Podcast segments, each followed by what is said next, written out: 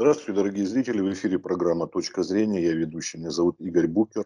А наш сегодняшний гость – журналист из Латвии, автор YouTube-канала «И грянул Грэм» Вадим Родионов.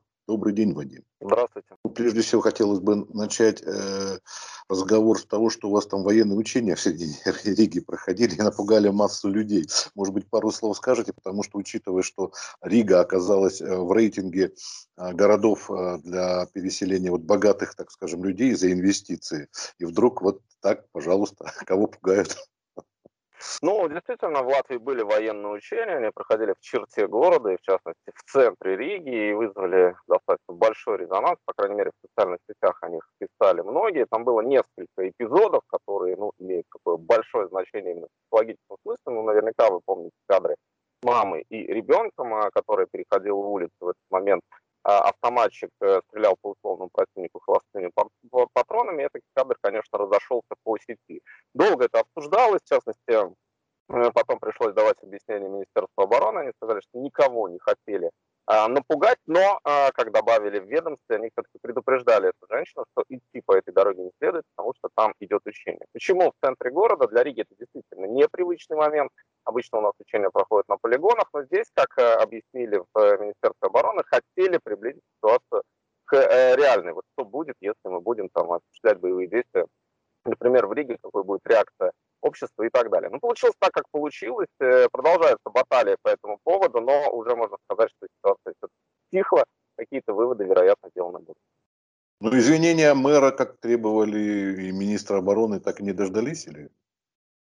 Ну, они прокомментировали, ну, по крайней мере, паблик министр обороны, он выступил с, в социальных сетях, сказал журналистами, ну, в общем, э, добавил, что такие учения и впредь будут проходить, потому что живем мы в эпоху гибридных угроз, нужно вот предпринимать такие действия для обучения. Но, наверное, все-таки этот опыт будет учтен, потому что здесь э, одна из главных проблем, э, на которую обратили внимание эксперты, то, что э, те э, участки, где проходили военные учения, в общем-то, не ограждались, да, и, соответственно, любой человек мог попасть Э, в зону этих условных учений, а там а, стреляли действительно холостыми патронами, но из боевого оружия, из автоматов и пулеметов. В общем, ну, у многих это действительно шокировало. Коллеги. Хорошо. Вот у всех, э, с кем мы беседуем, разных нашими соотечественниками, живущими там, и в Греции, и в других странах, а про ситуацию с ковидом. Вот как у вас? Вот, э, в частности, в Израиле там заставляют просто поголовно, выкручивая руки, вплоть до того, что увольнение с работы. В Латвии как ситуация с этими мерами, с прививками, с вакцинацией? Ну, э, в Латвии ситуация с прививками не так радостна, потому что процент вакцинированных составляет 41, и это немного, точнее 42 вчера, э, еще один процент, на еще один процент вырос, но все равно этого недостаточно для того, чтобы вернуться к нормальной жизни, там, чтобы был коллективный иммунитет. И поэтому, конечно, правительство, власти, лидеры мнений пытаются мотивировать людей э, делать, э, проводить вакцинацию. Были разговоры о принудительной вакцинации в ряде отраслей, например, в сфере здравоохранения, образования и социального ухода, но потом от этой идеи отказались. Я все-таки тоже отмечу, что в Латвии достаточно сильны и антиковидные настроения, есть политики от оппозиции, которые эту тему также раскручивают, раскручивают для них э, в их политическом, конечно, смысле достаточно удачно, потому что а, были массовые акции в Риге. В Риге на улице вышло около 7 тысяч человек. Я просто отмечу, что Рига небольшой город, Латвия небольшая страна, у нас проживает всего около 650 тысяч в Риге, а, то вывести 7 тысяч – это достаточно серьезное такое число. А, это все мы наблюдаем, и были несколько, было несколько неудачных инициатив со стороны правительства, то есть э, попытки по такому маркетингового влияния, они, ну, можно сказать, провалились. Там была идея проводить вакцинацию, э, проводить лотерею для непривитых, потом, в общем, от этой идеи отказались, потому что должны были быть задействованы большие деньги, непонятно, на что они могли пойти. Ну, в общем, э, много таких вещей, которые, конечно, отпугивают. И, э, как сегодня заявила глава скорой помощи Лена Цыпова, она сказала, что врачи не готовы к новой волне, новая волна уже подходит, они устали, они находится под беспрецедентным давлением со стороны политики, со стороны общества. В общем, не хватает ресурсов, не хватает специалистов. Э, Все лето а, врачи разгребали проблемы, которые возникли с плановыми больными, потому что из-за карантинов, из-за локдаунов, из-за э, перераспределения деятельности врачей многие э, болезни перешли там либо в допущенную стадию, либо ухудшилась ситуация. И вот они летом как раз это решали, когда была такая относительно спокойная ситуация с ковидом. Сейчас а, очень стремительно все снова начинает расти. Мы видим, что сотни случаев заражения в день, опять же, для Риги это много и для Латвии.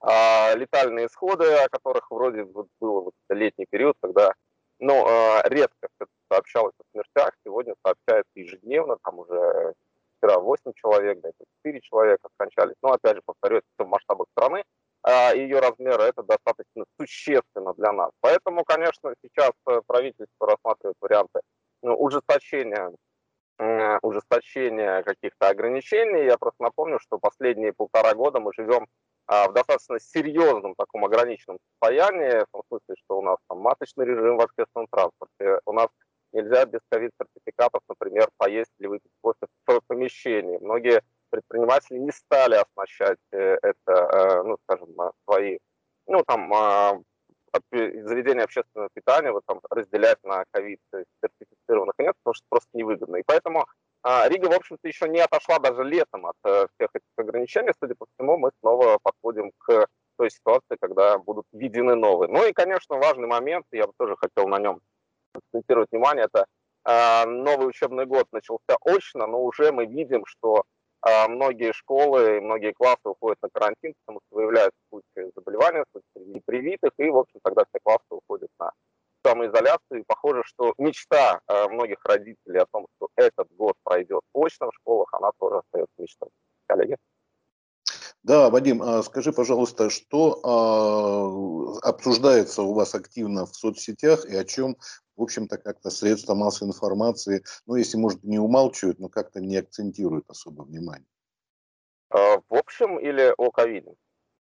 Нет, я имею в виду вообще то, что беспокоит людей. Я думаю, что о ковиде в целом сказали. Если только что-то добавить можно, я вот хотел бы у вас уточнить, как человек оттуда. Да, у нас э, в этом смысле нет особых ограничений. То есть у нас то, что в СМИ, то есть в соцсетях, поэтому тут нельзя сказать, что в Латвии какие-то серьезные проблемы со свободой слова. Есть отдельные элементы, там э, свои взаимоотношения между там, СМИ, например, Национальным советом по электронным СМИ, а есть э, там свои нюансы. Но в целом в Латвии существует свобода слова, поэтому то, что есть э, в СМИ, то есть и в социальных сетях, а что есть в социальных сетях, то есть и в СМИ. Поэтому здесь такой большой разницы на самом деле нет. Конечно, сегодня главная тема – это ковид. Э, еще пару дней назад главной темой в соцсетях были учения, о которых вы а, уже упоминали. Э, но, может быть, будет какой-то новый информационный повод, посмотрим, потому что каждый день что-то новое приносит. Вообще здесь, наверное, следует еще а, отметить на один важный момент, сказать внимание, что а в Латвии очень непопулярное правительство и крайне непопулярный президент, потому что он побил антирекорд. Есть такого непопулярного президента, как Эгил Слевец, в истории нашей страны еще не было. Ну и периодически, когда они что-то высказывают или выступают с какими-то инициативами, э, это тоже надо учитывать, потому что когда ты очень непопулярен, то вот многие вещи, которые ты говоришь и предлагаешь, даже если они здравые, а это тоже бывает, они воспринимаются уже через эту призму. Поэтому здесь э, важно говорить о таком ну, достаточно продолжительном политическом, ну, пока еще не таком глобальном кризисе, который там приводит. Но, тем не менее, это кризис, кризис доверия, кризис доверия мы наблюдаем. Я думаю, что а, социологам после того, как пандемия отступит, э, предстоит еще все это рассматривать, и антропологам, возможно. Ну, то есть это будет достаточно интересный, как мне кажется, анализ того, что у нас происходило, как принимаются решения, как а, и почему у нас а, такое недоверие к действующей власти. Коллеги?